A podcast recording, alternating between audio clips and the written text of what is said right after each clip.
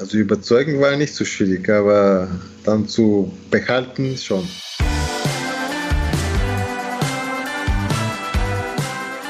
Здравейте und willkommen bei Bulgarien, der Podcast. Mein Name ist Sibiwa Tasheva und in diesem Podcast möchte ich einen Einblick in ein Bulgarien jenseits der Klischees verschaffen. Dazu lade ich Gäste aus allen Bereichen und Schichten ein, manche mit interessanten Geschichten aus oder über Bulgarien, andere als Experten auf einem bestimmten Gebiet. Mein Gast heute ist Dimitar Kostadinov, Winzer und Geschäftsführer des Weinguts Zagreus oder wie man es auf Bulgarisch sagt, Zagrei. Ich kenne Dimitar seit ein paar Jahren über gemeinsame Freunde. Er hat im Jahr 2016 den besten bulgarischen Wein hergestellt und ist mit einer Österreicherin verheiratet, so dass er einige kulturelle Unterschiede auf Beziehungsebene beleuchten kann. Ich finde, das sind alles gute Gründe, sich länger mit ihm zu unterhalten. Unser Gespräch fand wieder mal Corona-bedingt digital statt. Ich wünsche euch viel Spaß beim Hören. Hallo ja. Dimitar, ich freue mich sehr, dass du mein Gast heute bist. Gerne. 2020, das war ein sehr außerordentliches Jahr und wir waren alle sehr mit der Corona-Krise beschäftigt. Mhm. Aber für dich als Winzer ist das, hat das Jahr natürlich auch eine ganz andere Bedeutung. Wie war 2020 für den Wein? Wird 2020 ein guter Jahrgang? Ich kann äh, durchaus sagen, dass äh, 2020 einen sehr guten Jahrgang war. Wahrscheinlich nicht der beste, aber, mhm. aber einer von den besten. Also prinzipiell die letzten Jahre in unserer Umgebung äh, äh, sehe ich die Tendenz, dass der Winter etwas wärmer ist, aber dafür ist der Frühling äh, eher kalt und die erste Hälfte vom Sommer ist relativ kalt im Vergleich zu früher.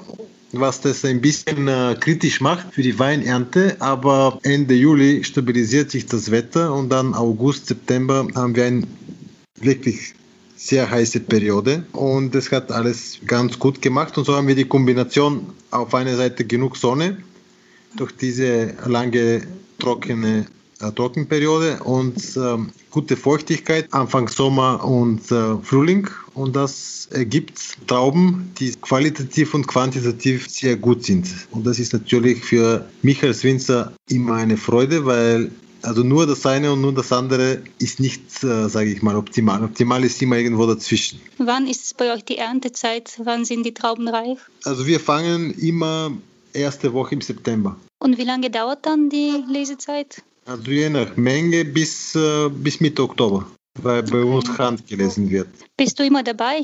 Also ich bin nicht jeden Tag am Weingut und ich bin jeden, nicht jeden Tag bei der Leser.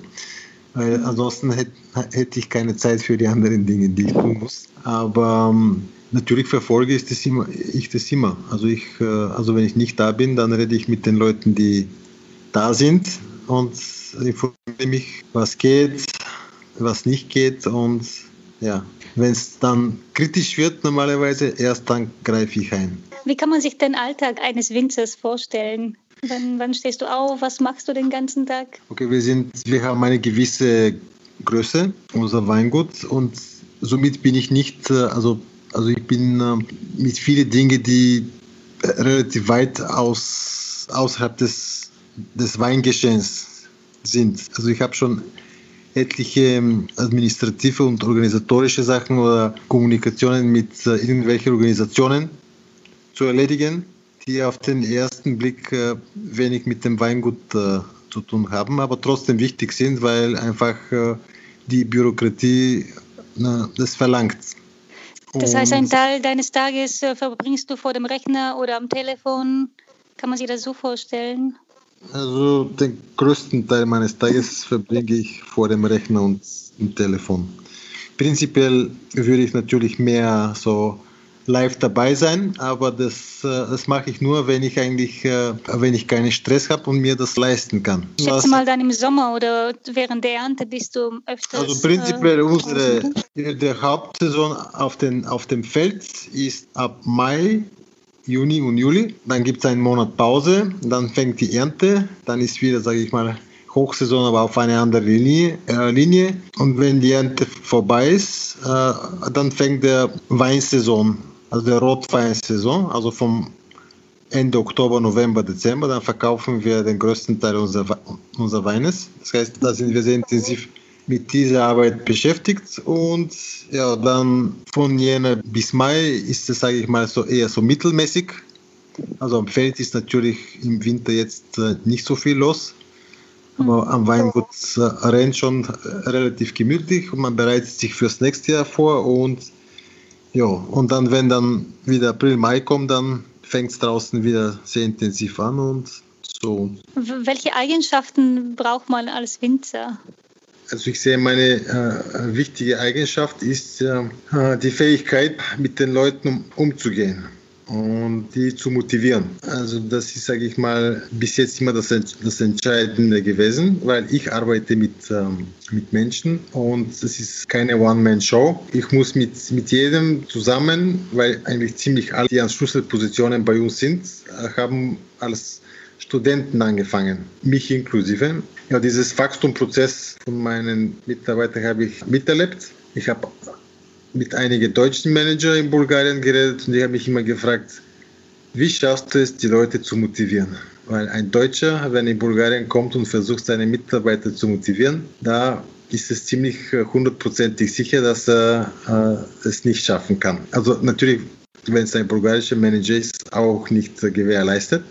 Aber, Aber was ist dann deine Antwort? Wie schaffst du das? Also, also, man muss mit jedem auf Augenhöhe reden. Äh, das andere ist das gemeinsame Essen und Trinken Kultur. Also, also wenn du weißt schon, wenn man in Bulgarien nicht zusammen gegessen hat und getrunken hat, ist man nicht befreundet, kann man nicht vertrauen. Nicht nur bei uns, also es ist bei vielen anderen Kulturen ist es auch so, aber bei uns eben auch.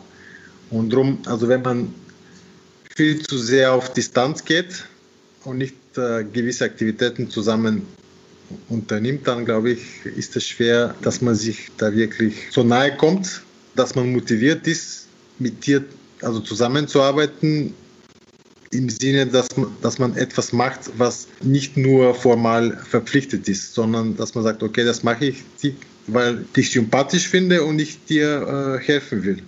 Soll, musste aber nicht.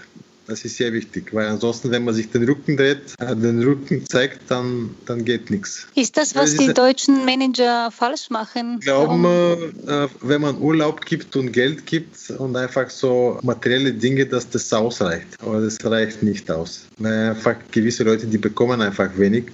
Und wenn sie nicht und das Gefühl haben, verstanden zu sein, auch wenn man immer nicht mit denen umgeht, aber die wissen schon, wenn sie, wann sie recht haben oder nicht wenn sie dieses Gefühl nicht haben, dann versuchen sie sich nur zu verarschen, wenn du nicht anwesend bist. Aber das ist kompliziert. Das ist natürlich immer sehr situationsabhängig. Du bist jetzt mittlerweile seit über 15 Jahren Geschäftsführer des Weinguts. Hm. Vielleicht ein bisschen Zahlen jetzt. Also ihr habt 120 äh, Hektar Weinberge und äh, es befindet sich in der Nähe von Plovdiv, die mhm.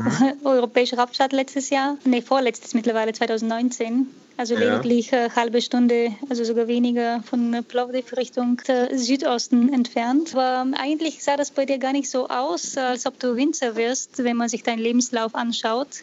Du hast in Österreich ein Ingenieurstudium studiert, Mechatronik. Mechatronik mit Schwerpunkt Nachrichtentechnik. Und wie kam es, dass du dann doch Winzer wurdest? Also prinzipiell der Entschluss, dass ich äh, Mechatronik studiere, war auch sehr spontan und intuitiv. Ich hatte keinen guten Background, als ich das angefangen habe, also technischen. Ich habe mit sehr wenig Vorwissen angefangen, so technisches Wissen. Also, mhm. Und es war für mich eine sehr große Herausforderung, das recht, also rechtzeitig äh, abzuschließen, aber das habe ich äh, geschafft. Und mit dem, äh, mit dem Weingut war es so, äh, also prinzipiell äh, für mich war schon relativ äh, bald klar, dass ich sowieso in, in Ausland nicht wohnen will und dass ich einfach dieses Studium als eine Art Bereicherung für mich betrachte. Also prinzipiell in meiner Familie, da war schon immer der Wunsch, etwas in Bezug auf die Landwirtschaft aufzubauen und als das äh, dann langsam zustande gekommen ist, also da war es mehr oder weniger schon fix. Weil natürlich bevor das, wir. Das war wohl ein Hobby deines äh, Großvaters und deines Vaters, oder? Weinherstellung. Weingenuss würde ich sagen. Also Herstellung haben wir erst Aus dem Weingenuss zur Weinherstellung. Okay. Ja, natürlich, bevor wir überhaupt äh, angefangen haben, dann haben wir unter uns das geklärt, dass ich das dann, äh, wenn ich fertig bin, übernehmen werde. Das habe ich gemacht und 15 Jahre später denke ich, Also ich bereue nichts. Was hat dich aber damals in Bulgarien erwartet? Du warst ja Mitte 20, zurück aus Linz. Ich war normalerweise jeden Sommer da. Also am Weingut habe ich bei der Planung, so viel ich konnte, habe ich teilgenommen bei der Aufbau. Also der Aufbau hat vom April bis September gedauert, also ziemlich schnell. 2004 und da war ich die meiste Zeit sowieso da, präsent. Und also so viel ich konnte, habe ich mich engagiert. Und weiter, also natürlich habe ich immer die Zeit in, in Österreich ausgenutzt, Weine zu probieren, also so meinen Blick äh, zu erweitern, so, so viel ich fähig war. Und ja, prinzipiell war es natürlich eine sehr große Herausforderung, aber mit äh, 26 denkt man nicht so viel, man nimmt es nicht so ernst man glaubt, man wird es irgendwie schaffen, wenn man genug hartnäckig ist und, und so hat es auch funktioniert. Ein Weingut 15 äh, Jahre lang zu führen, das, ist, das bereichert einem sehr und äh, bringt viele Erfahrungen. Ich muss auch sagen, ich habe auch mit, äh, ich war Anfang 30, als ich angefangen habe, meine Reiseagentur aufzubauen. Und ich habe aber zum Glück auch gedacht, dass das alles ganz einfach wäre und ich habe mich auch so total reingestürzt und ich wusste nicht, wie schwer das ist und das war auch gut so. Was würdest du den Leuten sagen, die uns vielleicht hören, die Bulgaren, die zurückkommen wollen aus dem Ausland und vielleicht äh, ein Geschäft in Bulgarien aufmachen wollen? Oder natürlich auch Ausländer, die in Bulgarien ein Geschäft aufbauen möchten. Also als Geschäftsmann zu Geschäftsmann, welche anderen Tipp, Tipps hast du? Das erste, dass man die Leute gut motivieren kann und wie man die motivieren kann, das haben wir schon gelernt. Aber gibt es vielleicht ein anderes Geheimnis, was man jetzt für das Geschäftsklima in Bulgarien bräuchte? Ich, Geheimnis gibt es keines. Also prinzipiell die beste Motivation ist, wenn man die Fähigkeit hat, äh, die Wahrheit äh, so äh, präzise zu sehen, wie es nur möglich ist. Und für jede Situation, für jedes Land gibt es äh, verschiedene Wahrnehmungen der Wahrheit und äh, Bulgarien hat ihre Spezifik. Es gibt sehr viele negative Seiten, aber es gibt auch positive Seiten. Und wenn man sich schnell orientiert in der Situation, orientieren kann, ohne irgendwelche allzu hohe Erwartungen zu haben oder einfach seine Erwartungen so schnell wie möglich an die Realität anzupassen, dann hat man die beste Voraussetzungen für Erfolg, egal mit welchem Geschäft. Weil natürlich in meiner Situation war es so, dass ich äh, schon eine sehr große Unterstützung gehabt habe. Die war sehr wichtig und sage ich mal, sie hat sie ist auch dann relativ lange in der Zeit angehalten, aber die wäre nicht hinreichend für einen Erfolg. Also Rezept gibt es keins. Wenn man es wirklich will, dann findet man schon einen Weg. Aber, Aber Anpassungsfähigkeit würde helfen. Anpassungsfähigkeit und Einstellung. Also wenn man glaubt, dass man etwas Besseres ist wie die anderen, weil man etwas studiert hat oder irgendwelche gewisse Lebenserfahrungen hat, dann, ja, dann, dann hat man sehr große Probleme. Wird man sehr große Probleme haben. Okay, also keine Arroganz mitbringen. Diese Oft, dass Leute mit höherer Bildung und Auslandserfahrung das eben haben und das ist das Problem. Und ich zum Beispiel, ich habe das nicht gehabt, nie. Und das haben, glaube ich, die Leute schon gemerkt und äh, das war sicher eine Quelle der Sympathie und das eine Quelle der Sympathie ist eine Quelle der Mitarbeit und wenn du mehrere Leute hast, die bereit sind, mit dir mitzuarbeiten, hast du viel größere Chancen zum Erfolg. Ich versuche auch immer mit den Menschen in Bulgarien möglichst auf Augenhöhe die zu begegnen.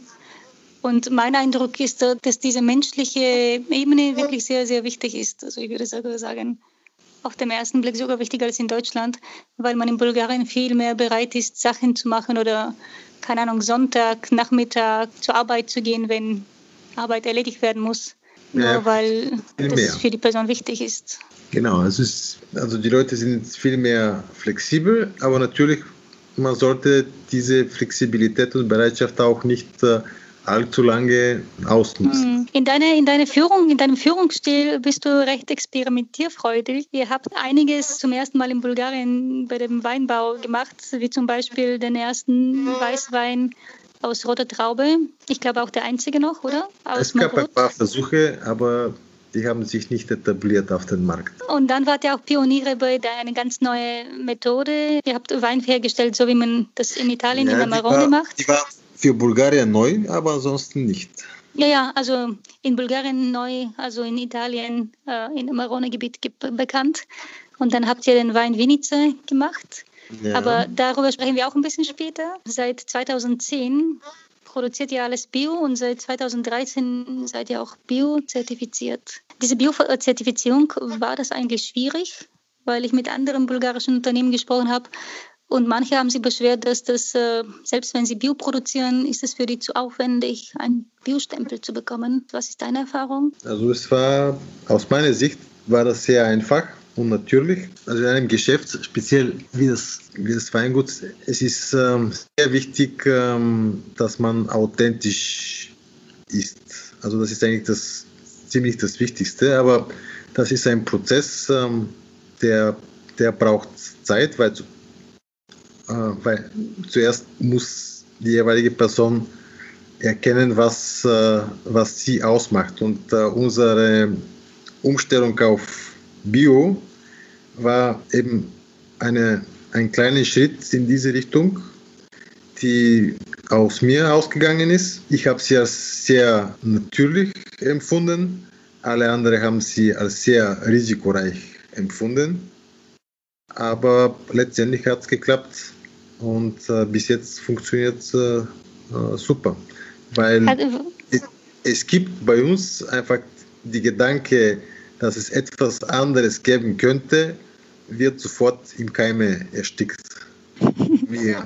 Also es gibt keine andere Möglichkeit und darum die Leute denken, versuchen biologisch zu denken, die verantwortlich sind und äh, sie verschwenden keine Zeit äh, zu beweisen, dass man nicht biologisch denken kann und das ist schon sehr wichtig.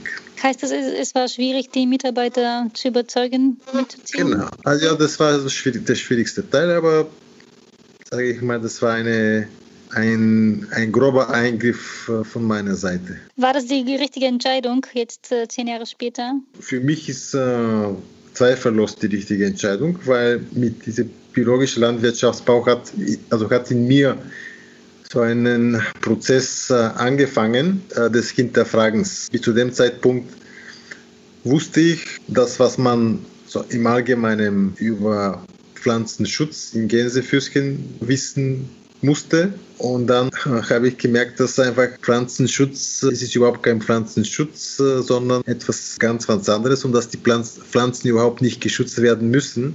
Diese Umstellung auf Bio, für mich ein absoluter Naturprozess und die Erleichterung nach dem ersten Jahr, die ich so innerlich hatte und einfach, ich habe gespürt, äh, dass einfach äh, das Vertrauen in dem Produkt, das ich produziere, einfach extrem gewachsen ist. Und ich habe sofort gemerkt, dass ich da mehr spiegeln kann und einfach die Leute, mit denen ich arbeite, das auch spüren und auch ihr Vertrauen in mir dann gewachsen ist. Also euer Weingut Zagreus, dort äh, sind mehr als 50 Prozent von dem Wein ist Mavrut. Mavrut ist eine bulgarische Sorte Wein, die es nur in Bulgarien gibt und mhm. äh, überwiegend in dem äh, oberthrakische Tiefebene, wo, wo ihr ausgerechnet auch seid. Welche sind die Gründe, dass ihr euch für Mavrut entschieden habt? Es war einfach auch eine so eine emotionale Entscheidung. Es hat mit, mit Logik nicht so wirklich zu tun gehabt. Wir wollten es wahrscheinlich einfach uns auf Mavrut konzentrieren, weil wir damals geglaubt haben, das ist eine lokale Traube, das spiegelt äh, unsere Identität und das ist was die Leute bei uns mögen. Und das ist einfach eine gute Basis. Darum haben wir gesagt, das machen wir. Also damals sehr unpopuläre Entscheidung. Aber jetzt nach 15 Jahren sieht man, dass eigentlich die einzig richtige Entscheidung war. Und denkst du, es gibt irgendwas, was in Bulgarien besonders einzigartig ist in Bezug auf Wein? Also wir haben trotzdem eine sehr reiche Geschichte. Die Völker, die, also die unser Land besiedelt haben, die sind einfach immer mit Wein sehr eng äh, verbunden worden und das reicht sehr weit in die Vergangenheit. Die Leute wissen nichts davon. Das heißt, das ist, sage ich mal, ein gutes Potenzial zu zeigen, dass wir auch, obwohl wir unbekannt sind, trotzdem nicht von, von gestern sind. Und wir haben auch unsere äh, lokale Rebsorten, die unbekannt sind und die interessant sein können für die, für die Weinliebhaber. Also wir persönlich jetzt probieren wirklich immer wieder was für die Belebung unserer lokalen Rebsorten zu machen. Also mit Mafrut haben wir schon einiges geleistet und jetzt bin ich für die nächsten 10 bis 20 Jahre auf eine weiße Traube konzentriert und ich werde sie jetzt vermehrt einsetzen. Ich persönlich trinke immer gerne den lokalen Wein und erst recht, wenn der nur dort hergestellt wird. Deswegen finde ich es toll, dass du eine bulgarische, eine alte bulgarische Weinsorte wieder beleben möchtest. Wie heißt sie? Oder ist das sie heißt Kukorku und die war in den 20er Jahren, also im letzten Jahrhundert, sehr populär. Aber die wurde dann in den 40er Jahren komplett äh, ausgelassen auf, auf, für diese internationale französische Rebsorten. Okay. Mhm. Die wurde einfach aufgegeben, aber damals hat man sie der bulgarische Riesling genannt. Ich würde jetzt gerne mit dir in die Vergangenheit zurückgehen und zwar im Jahr 2016, als euer Wein Vinica aus äh, Jahrgang 2013 zum besten bulgarischen Wein gekrönt wurde von der renommierten Zeitschrift Divino. Kannst du dich an den Moment erinnern, als du erfahren hast, dass, dass, dass ja, die ja, Auszeichnung bekommt? Ich war in äh, Kawotina und ich wollte alleine klettern und ich war über den äh, Kletterfest und ich wollte schauen, ob ich mich abseilen kann, damit ich alleine klettern kann.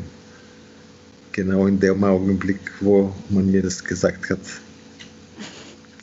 Aber da habe ich festgestellt, dass es nicht geht. Aber es war nicht so schlimm. Und hast du dich da gefreut? Oder war das naja, eher, hast also, du es eher erwartet? Oder nein, erwartet habe ich nicht, aber es war am, im ersten Augenblick habe ich das nicht so wirklich realisiert, was das heißt. Erst später, wo dann viele Leute, sage ich mal, auf einmal den Wein toll gefunden haben und bestellen wollten, weil es einfach da jetzt plötzlich auf Platz 1 war, dann habe ich das schon gemerkt. Also prinzipiell, dass einen Wein jetzt ähm, äh, Platz 1 oder Platz 100 in, eine, in ein, ein Ranking hat, für mich persönlich spielt das keine Rolle. Weil wenn ich auf einen Wein stehe, dann weiß ich es auch warum. Und äh, deine oder egal welche Meinung, die ist für mich nicht wichtig. Die ist für mich nur in, insofern wichtig, dass es für andere Leute wichtig ist. Und das ist dann. Aber ein bisschen stolz warst du vielleicht trotzdem, oder? Also ich persönlich nicht, aber ich ich war stolz, dass das Weingut, sage ich mal, dieses Anerkennung bekommen hat, weil wir haben bewusst gearbeitet, dass wir da damit Erfolg haben und wir haben es erreicht, also sogar schneller wie erwartet. Aber für mich so richtige Stolz habe ich nicht empfunden, weil ich empfinde, oft bin ich sehr stolz mit meinen Mitarbeitern, wenn sie etwas machen. Also da empfinde ich Stolz. Aber sie haben den Wein schon gemacht und ich war schon stolz, wenn der Wein er produziert wurde. Ist, ja. Also es ist eine, eine Bestätigung. Ich habe mich bestätigt gefühlt. Also das ist richtig. Also stolz. Das, du hast ja, wie gesagt, in Österreich studiert. Und du kennst es bestimmt. Ich habe es in Deutschland gelernt, dass man recht wenig bis keine Ahnung davon hat, dass Bulgarien ein Weinland ist. Bei mehreren Fragen war ich sehr überrascht, die immer wieder kamen. Und eine davon war, ach, gibt es Wein bei euch? Oder stellt ihr Wein in Bulgarien her? Ja, ja. Über die anderen äh, Fragen werde ich in einer anderen äh, Folge wahrscheinlich sprechen. Aber ich musste immer wieder den Leuten erzählen, dass wir seit Jahrtausenden von Jahren Wein äh, produzieren, dass Dionysus, den griechischen Gott, auch in Bulgarien bekannt war, vor, drei, vor 5000 Jahren. Und ich habe auch denen erzählt, dass wir große Weinliebhaber sind und fast jeder in Bulgarien selbst Wein herstellt. Und deswegen ist meine Frage an dich, was sollte man in Deutschland und überhaupt in Westeuropa über den bulgarischen Wein wissen? Naja, also die Antwort dieser Frage, die würde sich, die ändert sich natürlich je nach Jahreszeit. Aber ich denke, dass man als ein Land im Ausland gut steht, das ist ein Nationalsport. Also das hängt nicht von ein oder zwei Personen ab. Tatsache ist, dass wir sehr gute Weine mittlerweile haben in Bulgarien. Also das Niveau ist extrem gewachsen die letzten zehn Jahre. Aber Faktum ist auch, dass wir als Land noch einen sehr, sehr weiten Weg gehen müssen. Das ist für mich einfach ein tolles Gebäude, super Technik und perfekte Weingärten machen den Wein nicht aus aber eigentlich 99 Prozent der Leute glauben, die das, den Wein produzieren, glauben genau das und das ist, das ist einfach, es ist nicht hinreichend, dass man wirklich erfolgreich ist. Und was braucht man? Identität. Man braucht Menschen, die mit Herz und Seele dabei sind. Man braucht einfach äh, mehr, mehr Künstler, mehr Kunst im Wein. Das ist, also der Wein darf nicht Industrieware sein. Also in den letzten Jahren weltweit ist es sehr industriell geworden und ich persönlich wehre mich extrem dagegen. Also natürlich, wir sind auch nicht klein und wir sind auch zum Teil, nicht zu einem großen Teil, gehen wir diese Richtung wie eigentlich ziemlich, also viele oder ziemlich alle in Bulgarien. Aber trotzdem, es gibt einen Teil in mir, dass ich äh, sehr dagegen wehrt. Und das ist auch der Grund, warum wir solche Handmade-Weine machen, warum ich äh, diese Naturweinlinie jetzt angefangen habe, weil dadurch schafft man Identität. Und das ist etwas, wovon sich reden lohnt, weil das ist etwas, wo man nur zum Beispiel da finden kann. Und bei den Nachbarn, wenn er das macht, dann macht es eben anders. Und, und wenn man das noch dazu dann schmecken kann, ist dann einfach interessant. Und äh, irgendwann, also wenn die Leute das so wirklich mit Selbstlosigkeit und äh, mit Liebe und also mit einer Idee, das heißt, die Idee muss im Vordergrund sein, machen, früher oder später werden Leute kommen, die sich davon begeistern und ein gutes Wort sagen. Meine Erfahrung ist, dass äh, mittlerweile immer mehr Reisende rein zufällig auf den bulgarischen Wein kommen. Ich habe äh, ich hab schon Kunden gehabt, die einfach eine Individualreise nach Bulgarien bei uns gebucht haben. Und dann haben sie den bulgarischen Wein entdeckt. Und dann kamen sie nächstes Jahr, aber dann wollten sie eine extra Weinreise organisiert haben weil sie so begeistert davon waren. Also ich glaube, viele von den Leuten, die nach Bulgarien kommen zum ersten Mal und die zum ersten Mal die Gegend im Land haben, die sind äh, sehr positiv überrascht von dem bulgarischen. Ja, ja, wenn die, du hast es selber gesagt, wenn die Erwartungshaltung sehr niedrig ist, also dann ist man leicht überrascht positiv. Aber ich rede, wovon ich rede, das ist ähm, das ganz, das High-End vom Weingenuss. Also das ist Normalerweise der durchschnittliche Weintourist äh, hat keine Ahnung, wovon ich spreche, in dem Fall. Und das wirkliche Image vom Wein wird in den ähm, Top-Restaurants auf dieser Welt gemacht. Mhm. Und wenn man, wenn zum Beispiel, die sind auch nicht so viele und nicht in sehr viele Städte, aber wenn da zum Beispiel ein einziger oder zwei bulgarische Weine schaffen, da einen Durchbruch zu machen, dann ist es, sage ich mal, eine, gute Basis, dass für unser Land positiv gesprochen wird, ohne dass man eine Standardmarketing betreibt, wie man es sonst kennt. Ein gutes Klima haben wir schon, einen fruchtbaren Boden auch. Ja, wir haben schon Und alles. findest, es fehlen noch die Menschen, die da wirklich mit Herzensblut sich da Genau, ja, also Genau. Ich, ich, glaube, die, die, die gibt es auch. Vielleicht dauert es auch ein bisschen länger. Also ich bin zuversichtlich, ja, dass es. dauert lange, ja. ja. Es, es, reicht nicht nur Herz und Blut, man muss auch äh, Kopf haben. Ja, das ist ja das Problem. Ja. also es ist sehr komplex. Also, Stimmt. Du hast ja, wie gesagt, in Österreich studiert und hm. du kamst aber nicht allein zurück, sondern mit deiner wunderschönen Frau. War es schwierig, äh, eine Österreicherin zu überzeugen, nach Bulgarien auszuwandern? Also überzeugen war nicht so schwierig, aber dann zu behalten schon. Was waren die größten Kompromisse, die Sie naja, eingehen also, mussten? Also, also prinzipiell, wir haben da, also kurz nach unserer Ankunft haben wir dann so einen Artikel gelesen über kritische Situationen, die zu einem Beziehungsbruch führen können.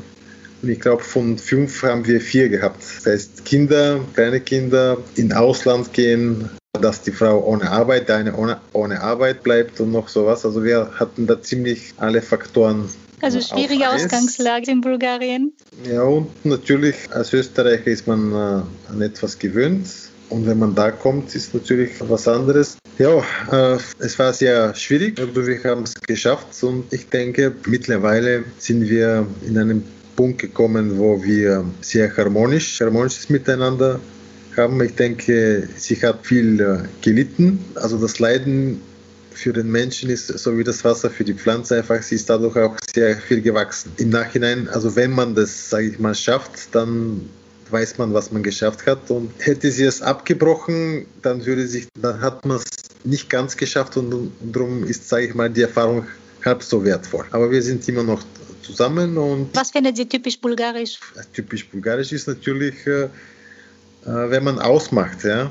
Also wenn man sagt, die Uhrzeit des Ausmachens, also es ist, es ist nicht mehr so einfach diese, dieses Relativieren. Also zum Beispiel, wenn wir etwas sagen, ist es oft, sage ich mal, ungefähr, aber sie meint es meistens genau so, wie es gesagt ist. Also das ist so ein, das ist so ein Klassiker, aber mittlerweile sie hat sich daran gewöhnt und äh, sie kann das gut erkennen. Einfach schon kommunikationstechnisch, weil einfach äh, sie ist äh, ein, eher ein Kopfmensch und äh, wenn einfach, aber mit der Kommunikation gehen unterschwellig äh, äh, durch einfach die ganze Situation, Energie und Gestik und alles Mögliche zusätzliche Informationen rüber. Und wenn man sie nicht wahrnimmt, sondern nur den Text, den man hört, dann ist es schwierig einfach in Bulgarien so zu kommunizieren. Weil einfach, du, äh, du weißt schon, also es gibt mit, mit Leuten, du redest und die sagen, ja, ja, das mache ich, ja, super, das machen wir, aber ich weiß, dass es von vornherein, dass das absolut äh, nicht der Fall ist, aber man ist halt höflich und sagt nicht gleich ab. Ja, und in Österreich, wahrscheinlich in Deutschland, würde das ja nicht passieren. Man würde aufrichtig sagen, das interessiert mich nicht. Stimmt, also die Deutschen sind um einiges direkter, finde ich, und können äh, leichter Nein sagen als die Bulgaren, die dann immer. Ja, genau, oder natürlich, wenn man im Bereich der Familie dann geht, Kommunikation mit Schwiegermutter, es ist noch schwieriger. Warum? Was ist da das Schwierige? Was sind da die Schwierigkeiten? Genau solche Kommunikation, weil einfach man will helfen, aber die Schwiegermutter sagt nein, bitte nicht und man hilft nicht und dann ist, sage ich mal, man, dann merkt man, dass es aber nicht optimal ist und du weißt schon, also man sagt nein, aber man meint ja und stimmt, oft ist so, dass man sagt, man sagt ja, aber eigentlich meint man nein. Und das muss man erkennen. Und bis sie das kapiert hat, das hat schon gedauert. Ja, man muss ein Gefühl entwickeln, wann Nein Nein ist und wann Ja Ja ist. Genau. Ja. Wie war das auch äh, bei der Kindererziehung auch schwierig? Oder gab es da auch irgendwelche kulturellen Unterschiede zwischen euch beiden? Ihr habt zwei Kinder, ah. das müsste man auch noch sagen. Nein, also ich, ja, ich, ich weiß nicht, bei der Kindererziehung ist, äh, hat die Frau die führende Rolle am Anfang. Der Vater hat nur ein bisschen Korrektur. Prinzipiell, äh, da muss man halt aufpassen. Und prinzipiell sind die Kinder mehr an ihre Mutter orientiert, als sie klein sind. Und jetzt, wo sie größer sind, äh, brauchen sie etwas mehr die, die Vaterfigur. Helfen ist keine Erziehung. Also Erziehung ist so ungefähr, wer die Regeln bestimmt, Verhaltensregeln, so sehe ich das ungefähr grob gesagt. Und natürlich bei uns äh, in, im Haus äh, bestimmt die Mutter im großen Teil, was äh, richtig ist und was falsch ist. Und ich bin nur die Gewalt, die dahinter steht, wenn diese Regeln nicht äh, ordentlich verfolgt werden, dass die verfolgt werden. So ist es. Du bist aus dem Ausland nach Bulgarien zurückgekommen. Was würdest du den Leuten empfehlen, die auch einen solchen Schritt machen? Bulgaren, die im Ausland studiert haben und die nach Bulgarien jetzt zurückkommen oder Deutsche, die vielleicht die Liebe ihres Lebens gefunden haben und auch ihren Partner folgen und nach Bulgarien kommen? Für wichtige Entscheidungen höre ich immer nur, was mir mein Herz sagt, also meine Intuition. Und für alltägliche Entscheidungen hauptsächlich mein Kopf, quasi das, was so meine Intelligenz äh, setzt sich da ein. Und äh, für so eine wichtige Entscheidung würde ich nur einen Tipp geben. Also wenn man so einen Bezug mit sich selber hat, so eine äh, Beziehung und auf sein Herz hören kann und sein Herz sagt, gehe nach Bulgarien, dann soll er gehen und wenn sein Herz sagt, nein, lieber bleibt in, Deutschland, soll er auch äh, bleiben. Aber es ist besser folgen, weil wenn man dagegen geht, dann ist dann verliert man einfach die Möglichkeit, äh, glücklich zu sein, weil Glück kann man überall finden. Ja, das ist ein sehr schöner Abschluss unseres Gesprächs. Vielen herzlichen Dank. Gerne, gerne. Das war die Weinfolge mit Dimitar Kustadinov bei Bulgarien, der Podcast. Alle interessanten Links dazu findet ihr in den Show Notes zu dieser Folge. In dem nächsten Interview habe ich eine Expertin eingeladen und wir werden über die Romas in Bulgarien sprechen. Bleiben Sie also dabei. Wenn euch diesen Podcast gefällt, abonniert uns bitte und empfehlt uns euren Freunden. Bulgarien, der Podcast, erscheint zweimal im Monat und es gibt uns überall dort, wo es Podcasts gibt. Aber nicht nur, sondern auch auf unserer Webseite www.takt-bulgarien.de-blog, wobei Takt mit C geschrieben wird, weil es von Take a Chance to Travel kommt. Ich bin Sibiwa Taschewa und ich bedanke mich ganz herzlich fürs Zuhören. Ich sage Dutschune und bis zum nächsten Mal.